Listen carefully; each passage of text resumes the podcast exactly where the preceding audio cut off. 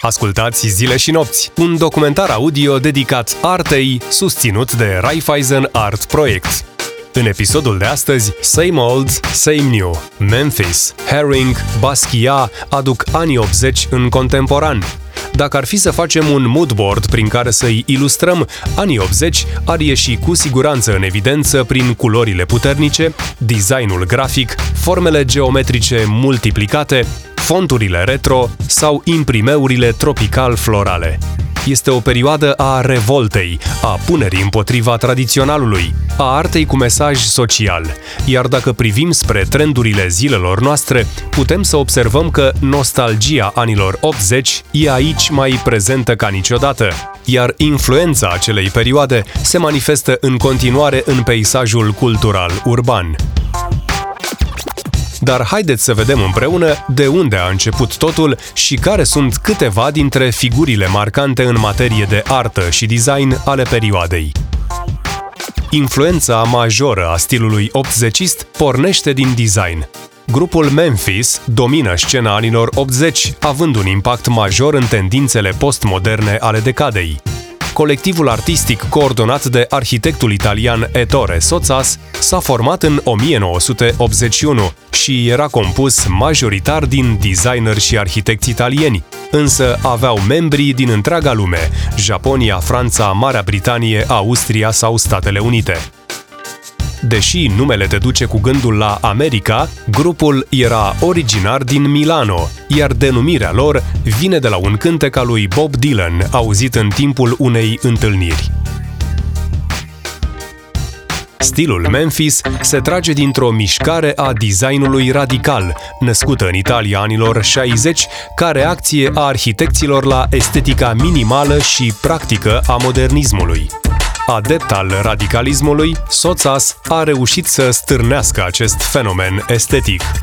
Având în vedere că modernismul restrângea foarte mult creativitatea prin regulile impuse, designul radical a venit ca o salvare pentru că le permitea designerilor vremii să se exprime prin deformare și ironie vizuală, îndepărtându-se foarte mult de la caracterul funcțional al obiectelor. Anii 80 au fost precum un teren de joacă pentru artiștii care cunoșteau regulile, însă refuzau să le urmeze, impredictibilitatea fiind una dintre caracteristicile cele mai pregnante ale stilului Memphis, pentru că nu știai niciodată la ce să te aștepți. De exemplu, în 1981, prima expoziție a grupului la un târg de design din Milano a fost gândită ironic cu subtext. Exponatele din colecție purtau numele unor hoteluri de lux, Ritz, Sheraton, Carlton sau Bel Air, însă materialele din care erau confecționate erau foarte ieftine, plastic și compozit de lemn. Expoziția a șocat și a amuzat deopotrivă, iar lucrările lor au devenit instant foarte populare în revistele de design, iar în foarte scurt timp, influențele au fost vizibile peste tot. Deși au avut un impact foarte mare, piesele de mobilier proiectate în stil Memphis nu au ajuns în casele oamenilor din cauza lipsei de funcționalitate. Însă a rămas celebru stilul proiectat de acest grup, care a lăsat o pată de culoare în istoria designului și artei, inspirând mulți artiști ai momentului. Spre exemplu, primul Apple Watch, proiectat în 1995, a fost inspirat de stilul Memphis, iar una dintre colecțiile Haute Couture Dior din 2011 a fost realizată ca un tribut adus acestui grup influent.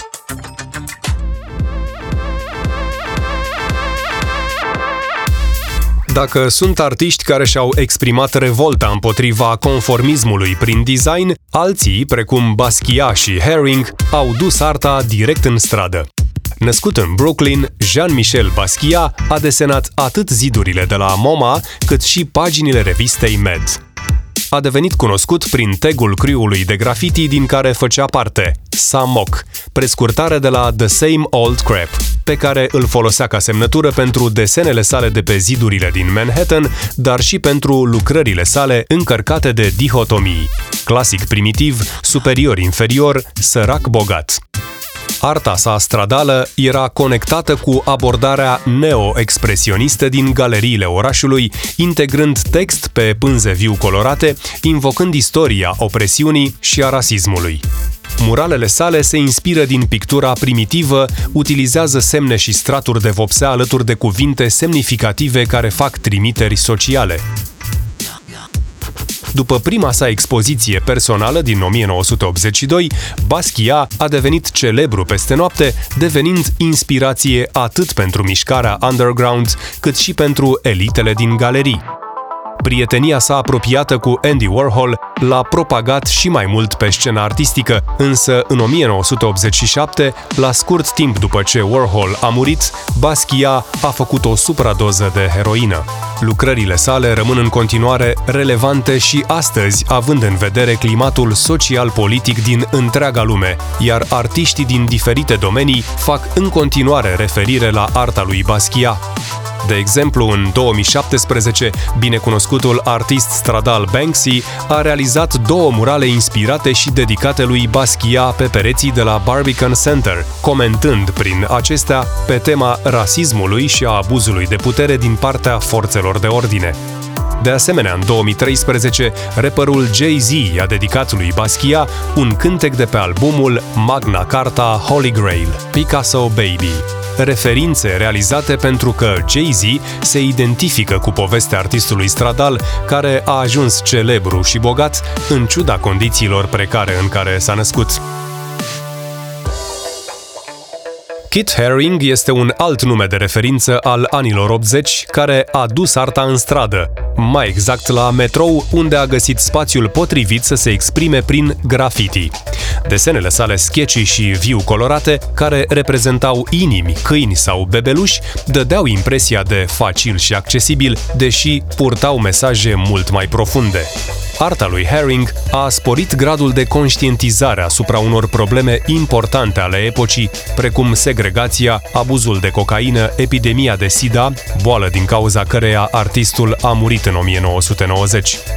Pentru că avea succes la public, arta sa a primit și sprijinul comunității în anii 80, oferindu-i lui Herring șansa să realizeze peste 50 de lucrări la scară largă.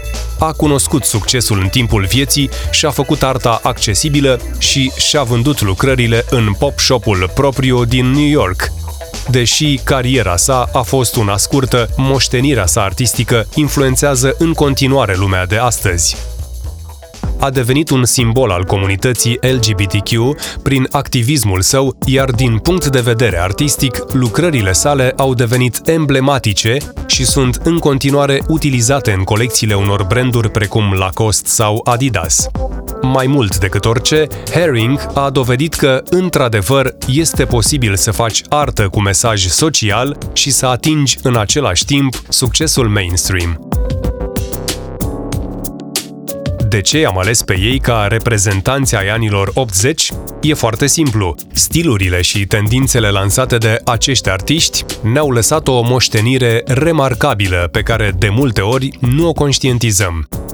Deși identitatea stilurilor propuse de grupul Memphis, Basquiat sau Herring s-a propagat foarte ușor și pot să le încadrez ca influențe specifice anilor 80, se întâmplă uneori ca un design să devină cunoscut fără să fie asociat cu numele artistului.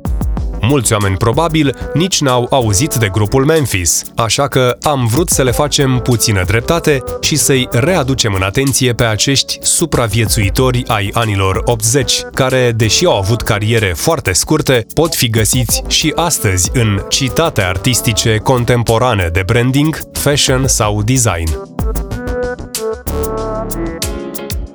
Ați ascultat Same Old, Same New pe un text de Vania Pierșinaru, specialist în comunicare cu background în industria culturală. Documentarele audio Zile și nopți dedicate artei sunt susținute de Raiffeisen Art Project, spațiu virtual în care artiștii și publicul dornic de artă rămân în legătură constantă.